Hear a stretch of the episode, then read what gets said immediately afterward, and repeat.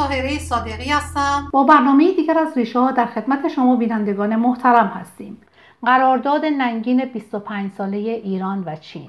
زمانی که بحث قرارداد پیش میاد ناخداگاه ذهن ما ایرانیا میره به سمت قرارداد ننگین ترکمان چای قراردادی که در زمان قاجار در زمان فتلیشا در روستایی به نام ترکمانچای بسته شد و طی اون قرارداد سه ایالت از ایران قفقاز، ایروان، نخشوان و بخشی از تالش ملحق شد به روسیه که در واقع آذربایجان کنونی و ارمنستان و ترکیه امروز می باشد و در واقع حاکمیت ایران نسبت به دریای مازندران محدودتر محدود شد و طی این قرارداد 25 هزار کیلومتر مربع از خاک ایران جدا شد.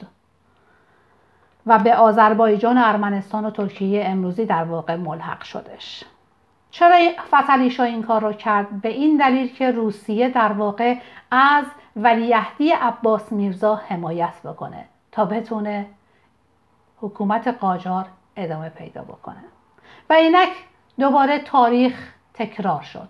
جمهوری اسلامی با این قرارداد ننگین بخش عمده ای از جنوب ایران را به, روس، به چین ها واگذار کرد. بهره برداری از نفت خام، گاز، منابع طبیعی، ماهیگیری، سید مروارید و و و خیلی از مواردی که در این در این قرارداد مطرح شده واگذار شده به چین. امروز در این مورد می‌خوایم گفتگو بکنیم و هواشی که نسبت به این قرارداد هست. مهمان برنامه ما سرکار خانم ناهید حسینی و جناب آقای عباس خورسندی که من به هر دو عزیز خوش آمد می‌گویم. خیلی خوش آمدید سلام دارم حضور شما و آقای خورسندی. ممنون از دعوتتون. من هم سلام می‌کنم خدمت شما همکاران محترم و سرکار خانم حسینی گرامی و همچنین مردم عزیز ایران. بله آقای خورسندی اگه اجازه بدیم با خانم دکتر نایت حسینی شروع کنیم. خانم حسینی راجع به این قرارداد چه می‌دونید چه اتفاقی افتاده در واقع ما با این برنامه می‌خوایم برای مردم توضیح بدیم که این قرارداد ننگینی که بین ایران و چین بسته شده قراردادی هستش که با تمام ایار به ضرر مردم ایران خواهد شد. جزئیات جزئیات این قرارداد از شما میشنویم. بفرمایید. ممنونم. نمی‌دونم واقعا از ابتدا باید بگم که این همه مشکلاتی که مردم ایران دارند و ما هم ایرانیانی که خارج از کشور داریم جدا از اونا نیستیم. شاید می‌تونم بگم که این خبر به اصطلاح این قرارداد که هنوز تر هست طرح پیشنهادی است و باید نمایندگان مجلس تصویب بکنن. به عنوان یک خبر ناگوار و می‌تونم بگم شوکی در بین ایرانیان در خارج از کشور ایجاد کرده. متاسفانه وقتی که به این به اصطلاح طرح پیشنهادی که تا اونجایی که من می‌دونم از طرف ایران هم پیشنهاد شده و در رأس اون آقای خامنه ای هست بعد روحانی و بعد ظریف. این ستا مقصرین اصلی دادن این پیشنهاد هستند و همینطور در مورد به مسائل فرهنگی گردشگری علمی خلاصه شما فکر بکنید یک کشور هر چی داشته باشه اینها رو, اینا رو روی هم گذاشتن و در اختیار چین دارن می‌ذارن.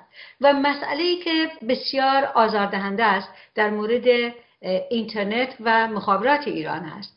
ما هممون می‌دونیم که از نظر اینترنت و سوشال میدیا هم ایران و هم چین با توجه به اینکه شهروندان اونها از سانسور ناراضی هستند و چون حکومت های محبوبی نیستن اینها مجبور میشن اینترنت رو به اصطلاح محلی بکنن برای اینکه شهروندا با دیگر نقاط جهان رابطه نداشته باشن و از مسائل روز و مسائل جهانی بیخبر بشن. خب شما تصور بکنید که اگر اینترنت ایران در اختیار چین قرار بگیره واقعا مردم ما بیچاره میشن. میلیون ها نفر الان در سوشال میدیا هستن هم با اون زندگی می‌کنن هم مسئله اقتصادیشون رو حل می‌کنن و هم با جهان ارتباط دارن. چگونه ممکنه که مردم بپذیرند چین بیاد حاکم بشه به و کنترل بکنه تمام تکس هایی که بین ایرانی ها رد و بدل میشه؟ یعنی هیچ گونه آزادی فردی برای مردم ما نخواهد موند. ولی چیزی که بینهایت شرم آور هست ارسال پنج هزار نیروی مسلح چینی به ایران برای حفاظت از اون بخشهایی که در اختیار چین گذاشته میشه. وقتی که ما میگیم نیروی نظامی مسلح یعنی استعمار نظامی هم. فقط استعمار اقتصادی نیست. نیروهای مسلح میان چون می‌دونن که اگر نیروی مسلح نداشته باشن مردم ایران که نمیرن زیر بار این قرارداد شرم آورد در نتیجه مجبور میشن خودشون از اون حفاظت بکنن. اما در مقابل چین به ایران چی میده؟ سی درصد با سی درصد تخفیف نفت و گاز ایران رو می‌خره. و پولی که بابت اون میده پول چینیه یوان هست. دلار نیست که از بین المللیه و به خصوص اگر چین این مبلغ رو پرداخت نکنه به ایران حکومت ایران نمی‌تونه به هیچ ارگان بین شکایت بکنه. یعنی این حق از ایران گرفته شده. ایران تعهد داده منابع نفتی و گازی چین رو تامین بکنه بدون اینکه خودش در مقابل اون چیزی دستش بیاد. در یک جای دیگه هم نوشته که کالا از طرف چینی ها به ایران داده میشه. کی هست ندونه؟ کالاهای چینی بسیار بی کیفیت بسیار بی ارزش اگر وارد ایران بکنن مردم ما واقعا نمی‌تونن از اون استفاده بکنن چون هیچ گونه ارزشی نداره. این رو فکر می‌کنم که اشاره بکنم. اینجا بهتر شاید بعدا روش بیشتر صحبت بکنیم. من اشاره می‌کنم به اصل 153 قانون اساسی. در اون اصل دقیقا اینو میگه. میگه که قانون اساسی بسرا اصل 153 قانون اساسی جمهوری اسلامی. هر گونه قراردادی که موجب سلطه بیگانه بر منابع طبیعی و اقتصاد، فرهنگ، ارتش و دیگر شئون کشور گردد ممنوع است. و همینطور ماده 102 منشور سازمان ملل نیز پنهانکاری حاکمین از مردم در بستن قراردادها رو ممنوع, می‌کنه. پس من اگر صحبتم رو جمع بندی بکنم باید بگم که این قرارداد نه ملی است و نه به نفع مردم هست و به هیچ عنوان مجلس که باید اون رو تصویب بکنه نباید زیر بار این قرارداد شرم آور بره. سپاسگزار خانم حسینی عزیز. آقای خورسندی ظاهرا هفته قبل که آقای ظریف به سن مجلس رفته و در, سن علنی مجلس سخنرانی کرده بود نمایندگان مجلس گفته بودن که اظهار بی اطلاعی کرده بودن از این قرارداد و اینکه آقای ظریف مستقیما اشاره کرده بودش که از طرف چین نماینده فرستاده شده بود. که فکر می‌کنم اسمشون آقای شی بوده که با آقای خامنه ملاقاتی داشتن و در طی اون ملاقات این مسائل مطرح شده بوده و این به هر حال زمینش مساعد شده بود که بتونن یه همچه قراردادی داشته باشن. به نظر شما این تصمیم گیرنده در ایران کی بوده؟ چرا این تصمیم گرفتن و چه کسی این کاری کردن؟ اگر مجلس که نمایندگان مردم هستن اگر چرا پس باید بی اطلاع باشن نسبت به این قضایی بفرمایید.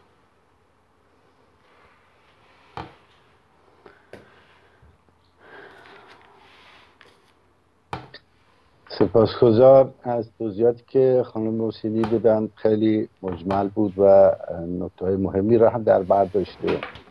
در رابطه با مسئله که آقای ظریف در مجلس مطرح کرده به صورت کلی و به گونه که نمایندگان مجلس هم خبر نداشتن بعضا ولی من این مسئله می‌خوام خیلی برجسته تر بکنم که مجلس اساسا جایگاهی در جمهوری اسلامی نداره. به ویژه این مجلس که فقط با 25 درصد آرای مردم اومد که اساسا سرسپرده شخص خامنه ای هستند و برگزیدگان ایشون هست سیستم سیاسی ایران بسیار بسته تر بسیار کوچکتر شده ولی بسیار قویتر و متمرکزتر و یه اقلیتی رو در حوزه سیاست ایران تشکیل دادن که سازماندهی شده هستند و مسلح و ثروت کشور را در اختیار گرفتن و قدرت مطلقه که در اون مرکز آقای خامنه ای هست. بنابراین انتظار این هست که تصمیمات کلی و جزئی در تمامی روابط امروز دیگه به دست خود خامنه ای صورت بگیره. و زمانی را هم که مطرح کردش در سال 1394 بود که خامنه ای نماینده مستقیم رهبر چین رو پذیرفت و با اونها گفتگو کرد. یعنی این در زمانی داره اتفاق میفته که به طور موازی با اروپاییان در حال مذاکره بودند و همواره خامنه ای به دلیل دیدگاه شرقگرایانه خودش در مقابل دیدگاه های شکننده غربگرایانه مثل مثلا روحانی یا ظریف و امثال هم آمده بود و پشت پرده این قضیه رو با چینی ها مطرح کرد. به شدت اعتقاد داشت که نباید به غرب اعتماد کرد و در طول این روند چندین و چند ساله هم همواره سعی کرد که در اشکال مختلف اعلام بکنه که اینها قابل اعتماد نیستند. و سعی در این داشت که اونها را از مذاکرات با غرب باز بداره چرا؟ برای اینکه دیدگاهش دیدگاه شرقگرایانه است. نگاهش به چین و روسیه هست. و فلسفه ای هم که داره در واقع در حکومت فلسفه مذهبی ضد غربی و ضد آمریکایی است.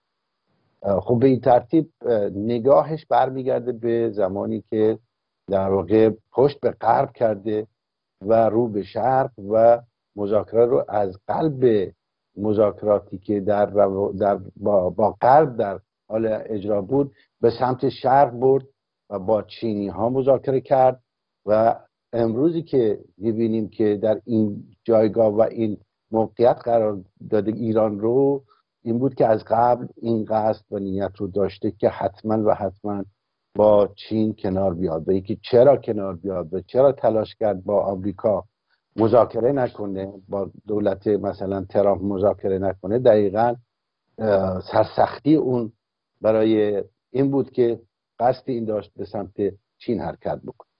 و امروز اومد به سمت چین و قراردادها رو علنی کردن برصورت در سطح جهانی داره راجع به این قرارداد صحبت میشه و دید دیدی جهانی نسبت به این قرارداد نمگینی که در واقع از طرف جمهوری اسلامی و از طرف رهبر این کشور از این دعوت میشه که بیاد ایران رو مستعمره خودش بکنه. این دیگه واقعا نور علا نوره. برای اینکه اگر ما دوره قاجار رو نگاه بکنیم تحمیل شد بر دولت قاجار.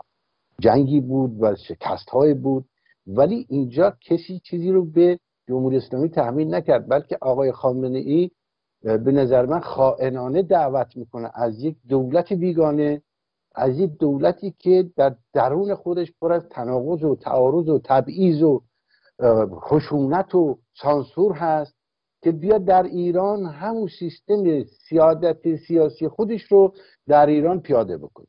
همون سیستم مخوف داخل چین رو در ایران هم پیاده بکنه. برای اینکه ما بهتر در واقع در جریان قرار بگیریم یه مختصر من راجع به چین میگم که چین اگر آقای خورسندی ببخشید. اگر اجازه بفرمایید در رابطه با اصلا وضعیت چین و وضعیت اصلا حزب کمونیست چین بعدا صحبت من سوال می‌کنم ازتون. ببخشید.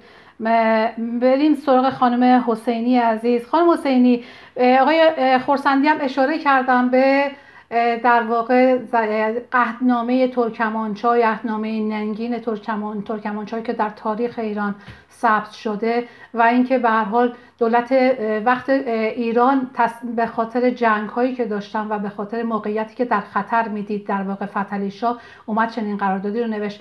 می‌خوام شما توضیحات بیشتری رو در این زمینه برامون داشته باشید. بفرمایید. من اولا اینو تایید بکنم حرفی رو که آقای خورسندی زدن.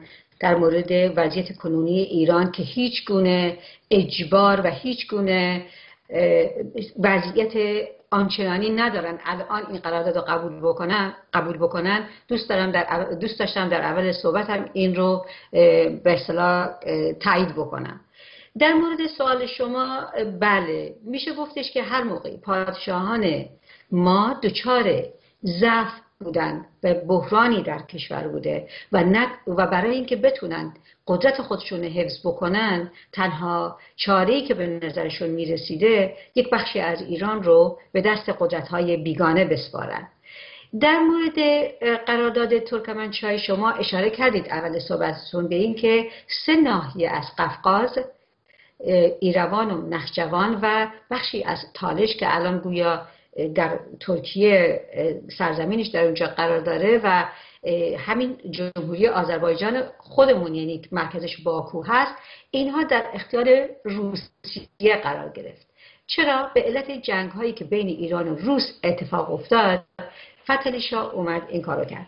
و غیر از اینکه اون مقدار از سرزمین ما از دست رفت دو مسئله دیگه هم پیش اومد. یکی این که تسلط ایران نسبت به دریای خزر محدودتر شد و همینطور مردمی که ایرانی بودن و در اون سناحیه قفقاز از دست ایران بیرون رفت یک جدایی بین اینها به وجود اومد که دیگر نمی‌تونستن با هم رابطه داشته باشن در نتیجه حالا به اصطلاح تفسیرهای مختلفی وجود داره در مورد اینکه مثلا یک بخش از قفقاز حتی این امکان وجود داشته که برگرده به ایران ولی در اون شرایط اون موقع گفته می شده که چون ایران عقب مونده تر هست ما نمی‌تونیم برگردیم. ما من کاری به این ندارم درست است یا غلط هست ولی این نکته رو می‌خوام بگم. وقتی که یک بخشی از سرزمین ما جدا بشه یا هر کشور دیگه راه خواهد گشت. شما الان نگاه بکنید به هنگ کنگ. یک قرارداد استعماری بریتانیا بر هنگ کنگ وجود داشته. ببخشید. و الان دوباره چین می‌خواد بعد از این صد سالی که گذشته هنگ کنگ رو دوباره وارد به اصطلاح سرزمین خودش بکنه. ببینید که مردم چه مقاومتی می‌کنند. در نتیجه مسئله اول این هستش که اون قرارداد ترکمنچایی که به علت ضعف قدرت و موقعیت نامناسب اون زمان ایران بود از دست ما خارج شد. شما نگاه بکنید به قراردادهای دیگه. مثلا قراردادی که در واقع بریتانیا می‌خواست ایران رو مستمره خودش بکنه. هم در سال 1919 و هم در سال 1933 در رابطه با نفت ایران. ولی اون زمان مردم و کسانی که دلسوز بودن برای کشورشون اجازه ندادن. خونسا کردن اون به اصطلاح نیتی رو که بریتانیا در مورد ایران داشت. و جالب اینجاست به یک نکته اینجا من اشاره بکنم که در بند اول اون قرارداد دقیقا مثل قرارداد ایران و چین همین 25 ساله می که ما به اصطلاح استقلال ایران رو به رسمیت می‌شناسیم. اگر استقلال ایران به رسمیت شناخته, شناخته بشه چرا پنج هزار نیروی مسلح روسی ببخشید چینی وارد کشور ما خواهد شد؟ پس استقلال ایران به رسمیت شناخته نمیشه. بخشی از کشور ما بره رفته. ما یادمون نمیره همین چند سال پیش در رابطه با دریای خزر. آقای سفروف که به زبان فارسی هم صحبت می‌کنه چون اصلش تاجیک هست ایشون اومدن در تلویزیون اعلام کردن. گفتن که ما جلسه داشتیم و جلسه ای که برگزار شد خود ایران پیشنهاد کرد که این پنج کشور هر کدوم 20 درصد از به اصطلاح دریای خزر رو در اختیار داشته باشیم. سفروف میگفتش که ما اصلا شوکه شدیم از این پیشنهادی که ایران کرد. یعنی در واقع می‌خوام بگم که دریای خزر که 50 درصدش مال ایران بود شد 20 درصد. الان اگر قرارداد 25 ساله هم ببنده هم بنادر ما میره جزایر ما میره بخشی از کشور ما میره و در واقع نیروی عمده ای که برای کار وارد ایران میشه چینی هست در نتیجه این قراردادهایی که در طول تاریخ با کشور ما امضا شده غیر از اینکه سرزمین ما ناقص شده و از بین رفته غیر از اینکه مردم ما آسیب دیدن غیر از اینکه بر علیه منافع ملی بوده نتیجه دیگه نداشته. و من اینجا می‌خوام این به اصطلاح صحبت رو بکنم که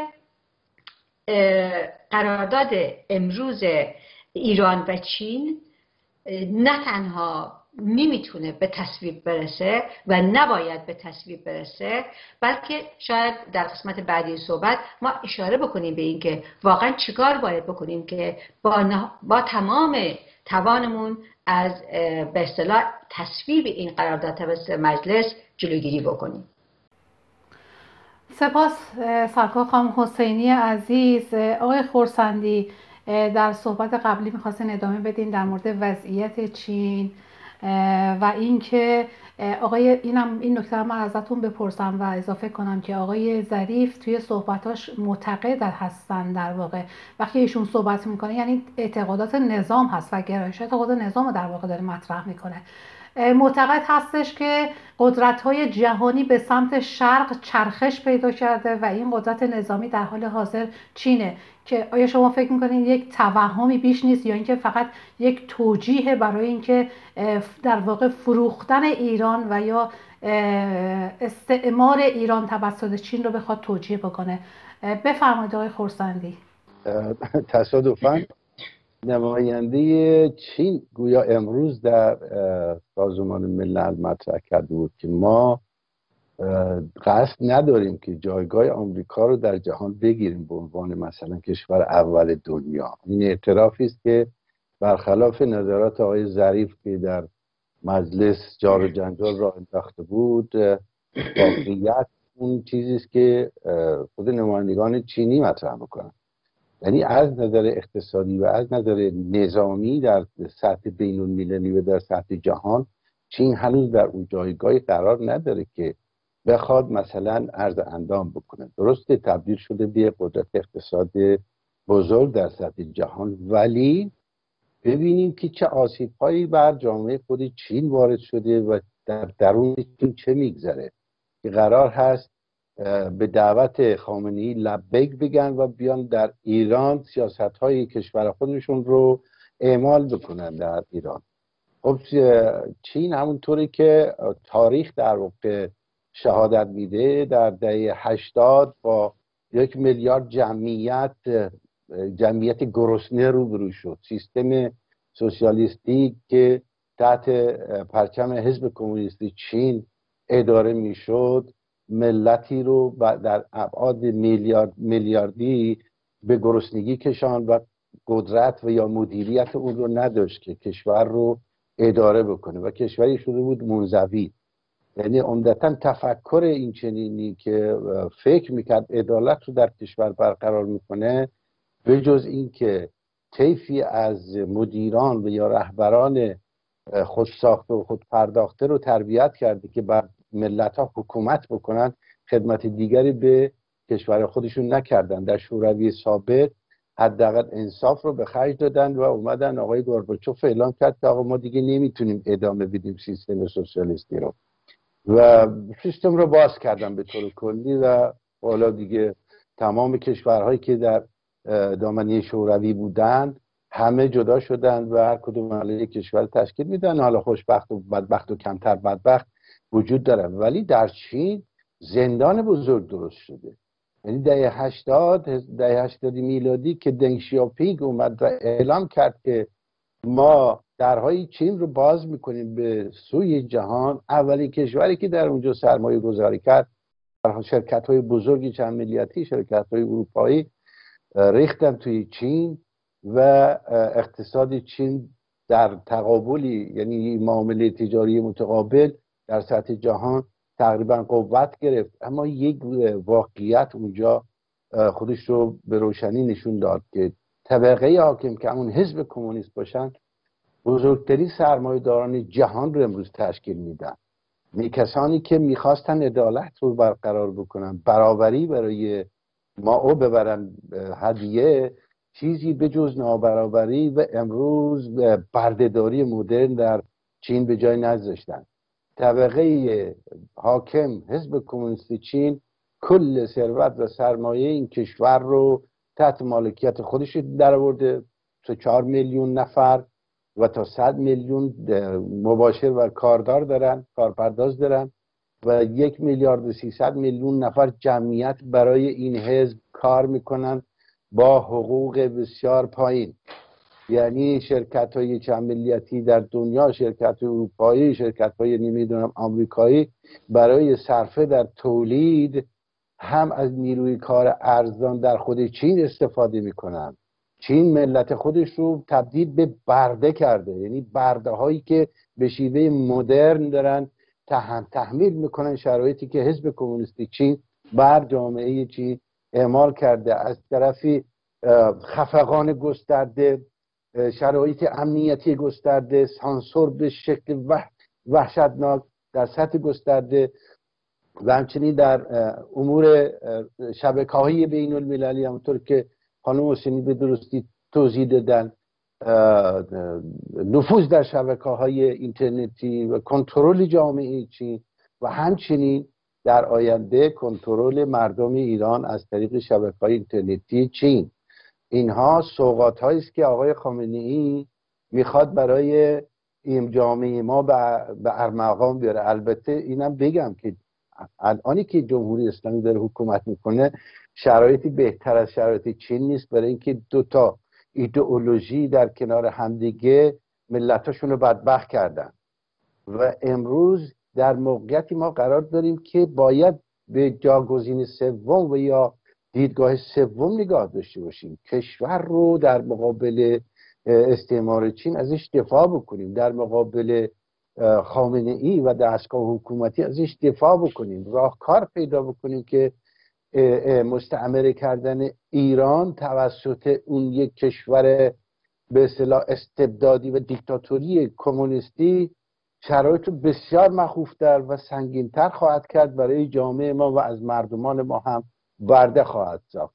لذا برای اینکه یه نتیجه گیری هم داشته باشیم البته یه نکته هم هست که من بگم که چرا چین در واقع جمهوری اسلامی روی کرده به سمت چین داشته یه مقدار توضیح دادم و کوتاه بگم که نگاه خود خامنه ای به شرق بوده. دو اینکه فکر می‌کرده اگر بتواند غربی ها رو فرید بده با همین مدت طولانی که بازی های دیپلماتیک کرده بود با خود آمریکا و اتحادیه اروپا فکر می‌کرد که می‌تونه بدون پذیرش شرایط غرب بدون تسلیم پذیری در مقابل غرب بتونه که امتیازاتی رو بگیره و اون ایدئولوژی خودش ایدئولوژی توسعه گرانه خودش رو در خاورمیانه حفظ بکنه.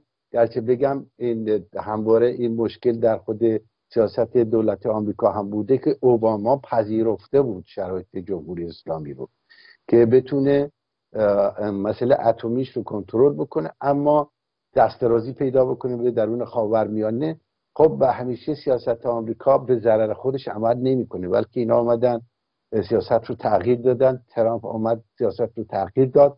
به نفع خود آمریکا و یا به نفع اروپایی که باید شرایط طور دیگری باشه و جمهوری اسلامی داره تبدیل به یک یاقی بین المللی بشه و خطری برای جامعه جهانی هست و ترور رو در سطح جهانی داره گسترش میده و قتل عامی که در خاورمیانه و بویژه در سوریه آقای قاسم سلیمانی را انداخت باید متوقف بشه. خب این توقف استراتژی جمهوری اسلامی توسط آمریکا صورت گرفته توسط دولت ترامپ صورت گرفته. و چون خامنی دید که جلوی بازی های اینها داره گرفته میشه گفت که من می‌تونم این بازی رو ادامه بدم اما با کمک یک قدرت دیگر مانند چین. به همین دلیله که پشت به غربی ها کرد و امروز رفت به سمت چین. ولی در این رابطه هم تردیدهایی وجود داره که آیا چین میپذیره در رابطه با مناسبات اقتصادی جهانی که با برپایه اونها در واقع به چین امروز تبدیل شده. یعنی در مناسبات اقتصادی جهانی آمریکا اروپا و جهان امروز تبدیل شد به یک قطب اقتصادی. آیا میاد میپذیره شرایط خامنه ای رو که در امور ایران مداخله بکنه اما در مسیر تندباد تحریم ها هم قرار بگیره؟ نماینده چین هم دیروز اعلام کرده بود در همون سازمان ملل که نباید ایران رو تحریم ها ادامه پیدا بکنه در رابطه با ایران. یعنی اونها هم نگاهی دارن به همین قرارداد که تحریم ها شامل این نشه ولی من فکر می‌کنم که چین هم خودش می‌دونه که تحریم ها به شدت افزایش پیدا می‌کنه در دولت چین. همین دلیلی که احتمال پذیرش چین به این شکل عیان علنی و گسترده فکر می‌کنم که جای تردید و شک رو باقی بذاره. اما کار مردم ما این نیست که به این شک و تردیدها نگاه بکنن بلکه باید قاطعانه عمل بکنن. سپاس آقای خورسندی. خانم حسینی آقای خورسندی گفتن که مردم نگاهشون متفاوت خواهد بود و باور نخواهند کرد جمهوری اسلامی شما چگونه فکر می‌کنید؟ در صورتی که زمانی که خب قرارداد همینطور که تو صحبتاتون اشاره کردید وقتی که می‌خواست ایران مستعمره در واقع انگلیس بشه همه مردم اعتراض کردن مخالفت کردن. به حال افراد سیاسی فعالان سیاسی اومدن کوشش کردن که این اتفاق ننگین نیفتاد. ولی الان چه تفاوتی با اون زمان داره؟ با توجه به اینکه بخش عمده دریای خزر بخشیده شده و الان هم در واقع خلیج فارس یعنی در, در واقع مناطقی رو داره جمهوری اسلامی میبخشه به کشورهای دیگه که یک مناطق استراتژیک هستن. مناطق درآمدزا هستن برای کشور و تمام درآمد کشور در واقع عمده درآمد کشور از اونجا داره حاصل میشه. چه باید کرد خاموسنی بله ببینید شاید بهتر باشه ابتدا من نظر خودم رو در مورد به عنوان یک ایرانی نظر خودم رو در رابطه با رابطه‌ای که کشور کشورم یعنی دوست دارم کشورم با کشورهای دیگه داشته باشه اول اینو توضیح بدم. فکر می‌کنم که ایران یک کشوری به عنوان یک کشوری از جامعه جهانی است. ما نمی‌تونیم از جامعه جهانی خودمون رو دور بکنیم. و نکته دوم این که این به اصطلاح دنیا رو به دو گروه تقسیم کردن در زمان اتحاد جماهیر شوروی ثابت کرد که این کار غلطه. یکی از دلایل فروپاشی اتحاد جماهیر شوروی همین مسئله بود شده بود دو تا اردوگاه. الان هم چین و روسیه با ایران در مقابل آمریکا و بعضی کشورهای دیگه با کشورهای اروپایی می‌خوان دوباره اون دو تا اردوگاه رو درست بکنن. من حقیقتا با این دوتا اردوگاه ایجاد این دو نوع به دو, دو اردوگاه در دنیا خیلی خیلی موافق هستم و به عنوان یک ایرانی دوست دارم کشور من با تمام کشورهای دنیا رابطه متقابل داشته باشه. می‌تونه با روسیه با چین رابطه داشته باشه با آمریکا و اتحادیه اروپا هم رابطه داشته باشه. هیچ لزومی نداره که در شرایط امروز کشور به ایران تنها چیزی که مد نظرش باشه تولید اسلحه باشه سلاح ای باشه نمی‌دونم جنگ با کشورهای دیگه باشه ترور باشه. اینها اینها رو باید بذاره کنار. چرا ایران تحریم است؟ برای سیاست های بسیار غلطی که همیشه پیش برده. من نمی‌تونم تصور بکنم تا کی حاکمیت جمهوری اسلامی می‌خواد با سیاست های غلطش مردم ما رو بیچارهتر از این بکنه. در نتیجه یک بندی هم که تو اون قرارداد هست که من یادم رفت بهش اشاره بکنم در مورد همین مسئله است.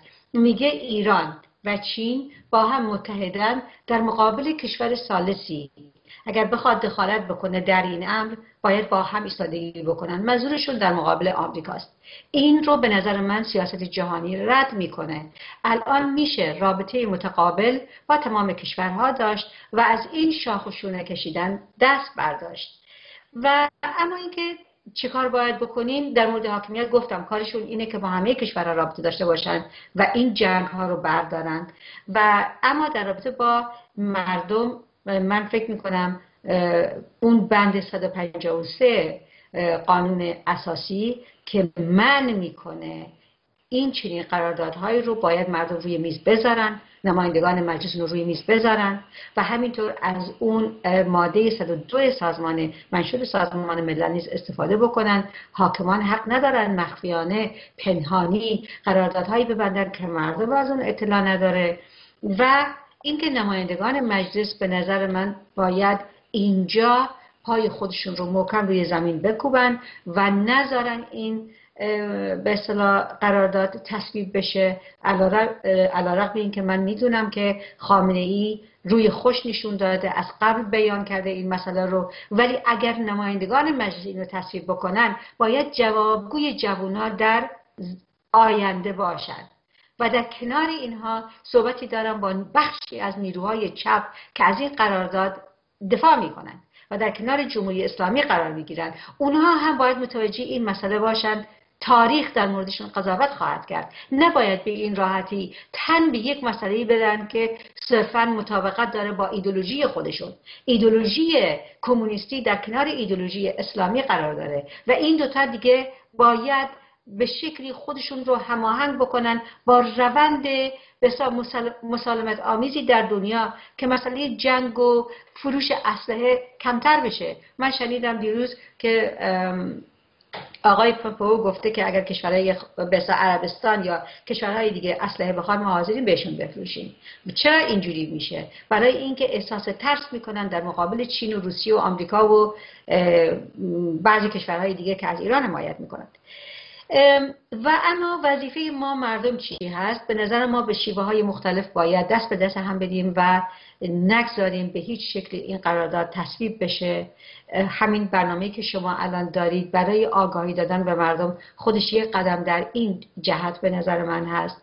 و اینکه فکر می‌کنم صحبتم رو اگر اینجوری تموم بکنم بهتر باشه که هانا آرنت فیلسوف آلمانی که می‌دونید نظریاتش در مورد حکومت هایی که تمامیت خواه هستند معروف جهان هست در واقع صحبت هایی که ایشون می‌کنن میگه که حکومت هایی که اقتدارگرا هستند دارای سه فاز هستند. فاز اول با ایدولوژیک میان جلو و اکثریت مردمی به دنبالشون راه میفتند بحبه و چرچه می‌کنند و فکر می‌کنند که دیگه به بهشت برین رسیدن. اما در فاز دوم احساس می‌کنن که اشتباهاتی وجود داشته. کار درست پیش نمیره. در نتیجه تلاش می‌کنن برای اینکه خودشون رو حفظ بکنن دست به اصلاحات بزنن. وقتی دست به اصلاحات می‌زنن چون ساختار ایدولوژیکی اون حکومت تغییر ناپذیر هست اون اصلاحات هم کار نمی‌کنه. و می‌رسه به فاز سوم. در فاز سوم حکومت سرکوب می‌کنه. حتی اون کسانی که در حلقه نزدیکان خودش بودن کنار می‌ذاره ترور می‌کنه مثل همین قاضی منصوری و اصلاح طلبایی که کنار گذاشتن. و این حلقه تنگتر و تنگتر میشه. به طوری که تعدادشون اونقدر کم میشه که با یک سیل خروشان مردم این حکومت می‌تونه فرو بریزه. من آرزو می‌کنم برای مردم کشورم که بتونن دست به دست هم بدن با هم متحد بشن و از این قده سرطانی که نه فقط کشور ما رو فرا گرفته بلکه منطقه رو در جنگ و ترور برده و همینطور برای دنیا خطرناک است. امیدوارم با هم بتونیم از شر این حکومت غیر مردمی و غیر انسانی رهایی پیدا بکنیم. سپاسگزار خانم حسینی. امیدوارم امیدوارم که مردم صدای ما رو بشنون و متوجه بشن. زمانی که آقای اوباما به جمهوری اسلامی چراغ سبز نشون داد مردم همه خوشحالی می‌کردن فکر می‌کردن که درهای ایران به سمت آمریکا باز شده و هر روز خوشبختی دیگه به سمت به ایران رو کرده. ولی قافل از این بودن که روز به روز وضعیتشون بدتر از این شد و بدتر از قبل شد و وضعیت اقتصاد ایران تورما به شدت بالا رفت و مردم فقیر و فقیرتر شدند در خبرها خوندیم و شنیدیم که در واقع محموله اسلحه‌ای که از سمت جمهوری اسلامی داشت به سمت یمن می‌رفت. و تو خود همین قرارداد 25 ساله با چین ایران تأکیدات توی اون قرارداد شده در اون پیشنویس که فناوری فناوری فناوری. این همه فناوری و این همه ثروت مردم رو خرج این فناوری کردن که بتونن سلاح کشتار جمعی درست بکنن سلاح هسته‌ای درست بکنن که بتونن جهان رو در واقع باش تهدید کنن. که الان ما داریم می‌بینیم که یکی پس از دیگری داره منفجر میشه و به هوا میره.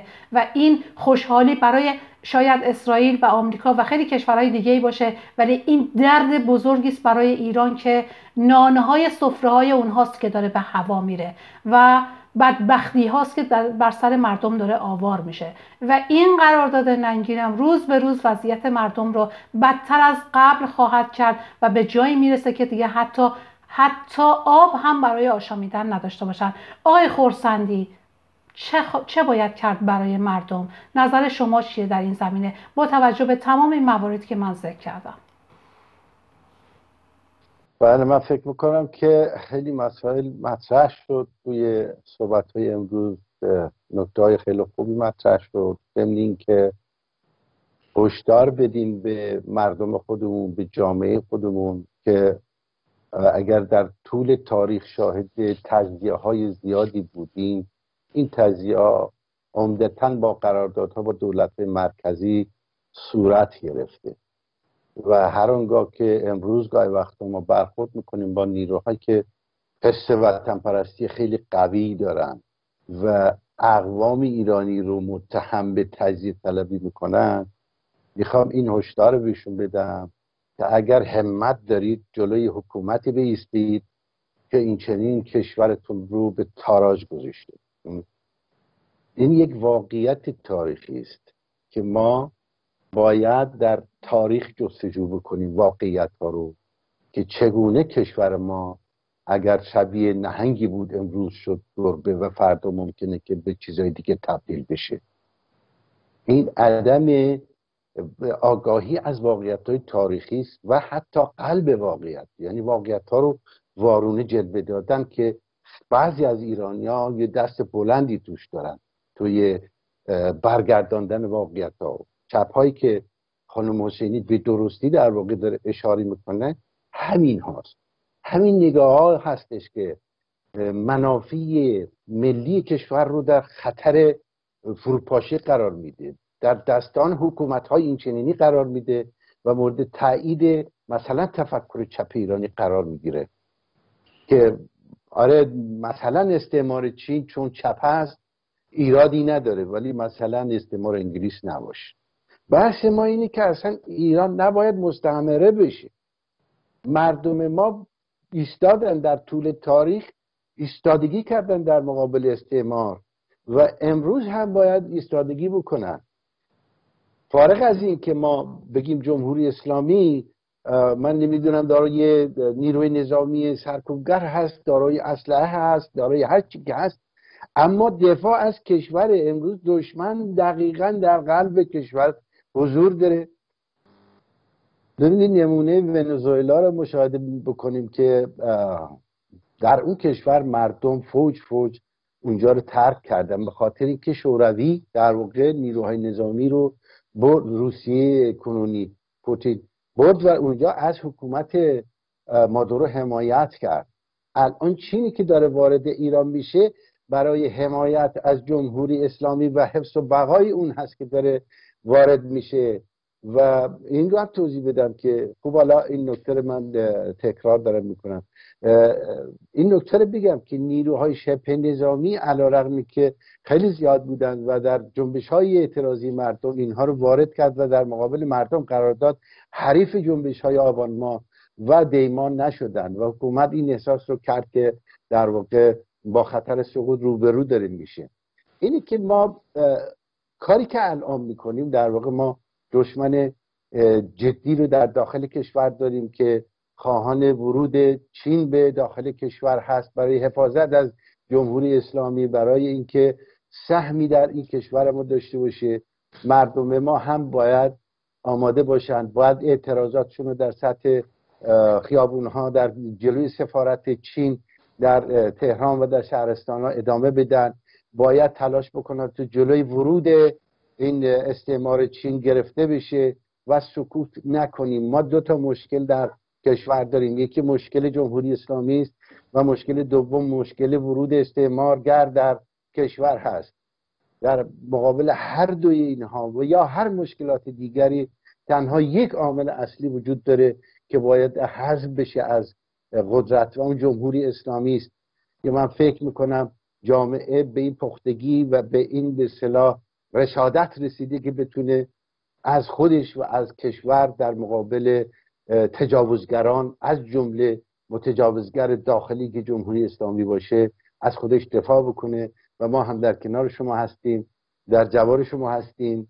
هر کاری از دست ما بر بیاد ما حاضریم و انجام میدیم. خیلی سپاسگزار از شما خانم سپاسگزارم از شما آقای خورسندی همچنین از خانم حسینی عزیز. من هم امیدوار هستم که صدای ما رو حداقل قشر دانشگاهی دانشجویان استادان دانشگاه که در واقع مسئولیت بسیار بسیار سنگینی دارند به هر حال قشر تحصیل کرده جامعه هستن قشر روشنفکر جامعه هستن و باید جامعه رو آگاه بکنن نسبت به این اتفاقی که داره میفته. به هیچ عنوان نمی‌توان پذیرفت تحت هیچ شرایطی که بخشهای, بخشهای از ایران بخشیده بشه به کشورهای دیگه. فقط به خاطر اینکه جمهوری اسلامی یک حکومت نالایق یک حکومتی که روز به روز داره کشور رو به, به نابودی میکشونه ادامه بده و این وظیفه تک تک ما ایرانیان هست. تک تک ما ایرانیانی که به هر حال به خصوص اون بخشی از ناسیونالیست هایی که همیشه وقتی اسم خلیج فارس که می اومد